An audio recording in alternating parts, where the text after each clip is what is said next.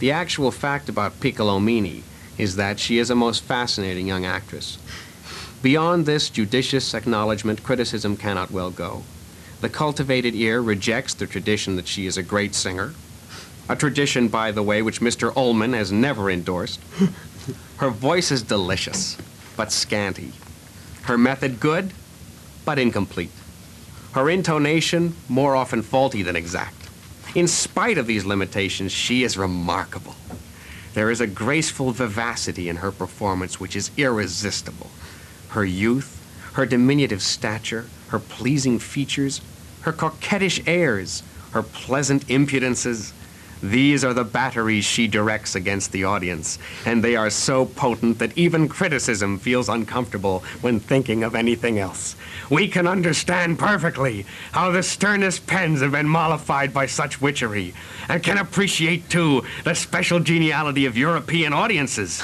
If Mademoiselle Piccolomini were to grow in public favor and attract even larger audiences than those that have witnessed her performances up to the present moment, we should not be in the slightest degree surprised.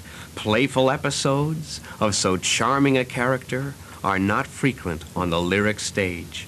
Every now and then we may indulge in them without compromising our good taste or impairing our sound judgment. In the Daughter of the Regiment, we failed to detect any new indications of greatness. Vocally considered, the effort was an average one, and no more. The morceaux have become thoroughly stated, and this perhaps accounts for the coldness with which they were received. Certainly they derive no new luster from Mademoiselle Piccolomini. In every dramatic respect, the case was entirely different. It is difficult to imagine a more delightful Marie than the bright little creature who is presented to the audience. Her every motion is filled with dazzling animation, and from the tips of her boots to the tassel on her cap, she is a most intoxicating vivandière. This dramatic gift is an immense compensation. In a way, it is perfect. All you easy riders better watch your step walking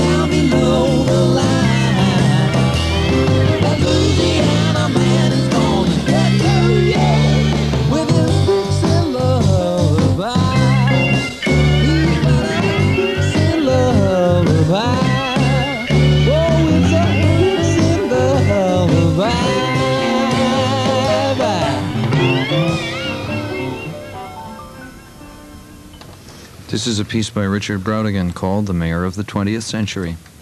London, on December 1st, 1887, July 7th, August 8th, September 30th, one day in the month of October, and on the 9th of November, 1888, on the 1st of June, the 17th of July, and the 10th of September, 1889, the disguise was perfect. Nobody ever saw him except, of course, the victims. They saw him. Who would have expected? He wore a costume of trout fishing in America. He wore mountains on his elbows and blue jays on the collar of his shirt. Deep water flowed through the lilies that were entwined about his shoelaces. A bullfrog kept croaking in his watch pocket, and the air was filled with the sweet smell of ripe blackberry bushes. He wore trout fishing in America as a costume to hide his own appearance from the world, while he performed his deeds of murder in the night. Who would have expected? Nobody. Scotland Yard? Poof! They were always a hundred miles away wearing halibut stalker hats, looking under the dusk. Nobody ever found out. Oh, now he's the mayor of the 20th century. A razor, a knife, and a ukulele are his favorite instruments. Of course, it would have to be a ukulele.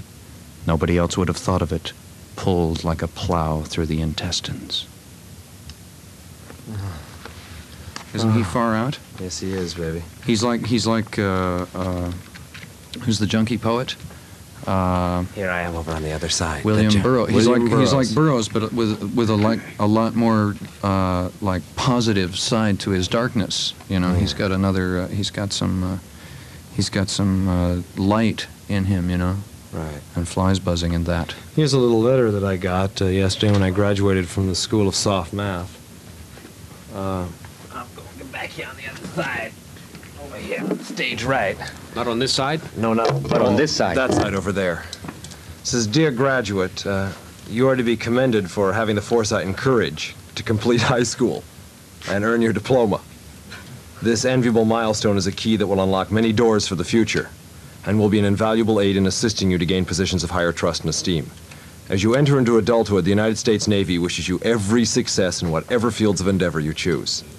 If you're ready to venture out into a brilliant career combined with travel, educational, excellent social and recreational opportunities, ready to take your place at a team whose main job is to preserve the peace and security of our great nation, then you are also ready to see your Navy recruiter. The opportunity to travel is excellent, and travel means meeting new friends. Get on this boat! And assignments are available the world over. You, in a plane! In addition to a good salary, you will receive housing, free medical and dental care, and a clothing allowance to replace your uniforms as needed. Change that uniform and brush your teeth. 30 days a year vacation with pay is also included in the many benefits available to Get you. on that bus! Go see the psychiatrist! You may join the Navy now with a delay of up to six months, that's 180 days, before reporting to recruit training. Among other advantages, this program exempts you from the draft. Good program. It's a good program. I believe it. I believe it. I believe it too. God bless the lottery. For example, it could help you finish out a special school period without the worry of being drafted. Oh boy, would I like to finish that, that second period I have every Wednesday morning without worrying about being drafted. Sit down and line something! For further information, please contact us at 125 North Marengo in Pasadena or call because the Army is a valid change 793 3623. Office hours run from 9 to 5 weekdays and 9 a.m. to noon on Saturdays. Hope to see you soon. Sincerely, Lewis W. Washington, U.S. Navy recruiter. This has been a public service announcement. Wow, I'm glad he's gone. So's he. That was really a bummer. What? Oh, my banner is beautiful. It says the Rontal Brothers Dancing and Entertainment.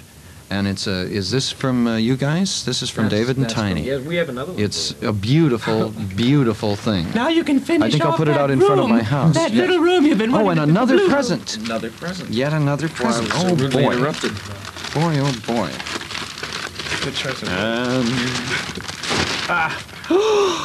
Oh. a Life magazine the day after I was born. That's as close as I could come. April 7th, Now, what you see, 1941. what you will see when you open that issue of Life magazine, This is my rising sign. that will totally and completely restructure your head. Spring showers, and there's a picture of a pretty girl all dressed entirely in plastic Right. on the mm-hmm. front cover. Oh, they were into it then. Oh, man. I don't. Oh, look at this. That's sure, I was stubborn. in those days. Plymouth builds great cars with lots of Marines around a Plymouth. Yes. At last, something new in the lowest price field. 745 buys it. Go Nash and save money every mile. And when when were you born? What It's- year? I was born in April 6, 1941. This is April 7th, 1941. Just, oh, I see. Before the war, they were still offering cars. This alligator raincoat sure keeps your clothes in good shape. There's nothing like a laundry washed shirt to make a man look successful. So you won't walk, eh? Look, it's you, you who wouldn't dream of walking farther than the nearest bus or taxi stand. But here you are, taking your best beau by the arm, actually walking for pleasure. What's come over you? Spring vitamins? It's this new kind of shoes you're wearing. Walk over softies, easy gates, and cabanas. So light, so limber, soft as your suitor's heart. Soft as your suitor's heart. Phil, that's like that's alligator. Oh, look at this. Oh, I would like Why, to these are the pictures I used to abuse myself over in 1948. those 1948. very same ones. there are several in this. This is December 6th, 1948, which is exactly my 12th birthday. There's a beautiful picture of Montgomery Clift on the cover, right? Oh, yeah. I, I must read this following salute to television.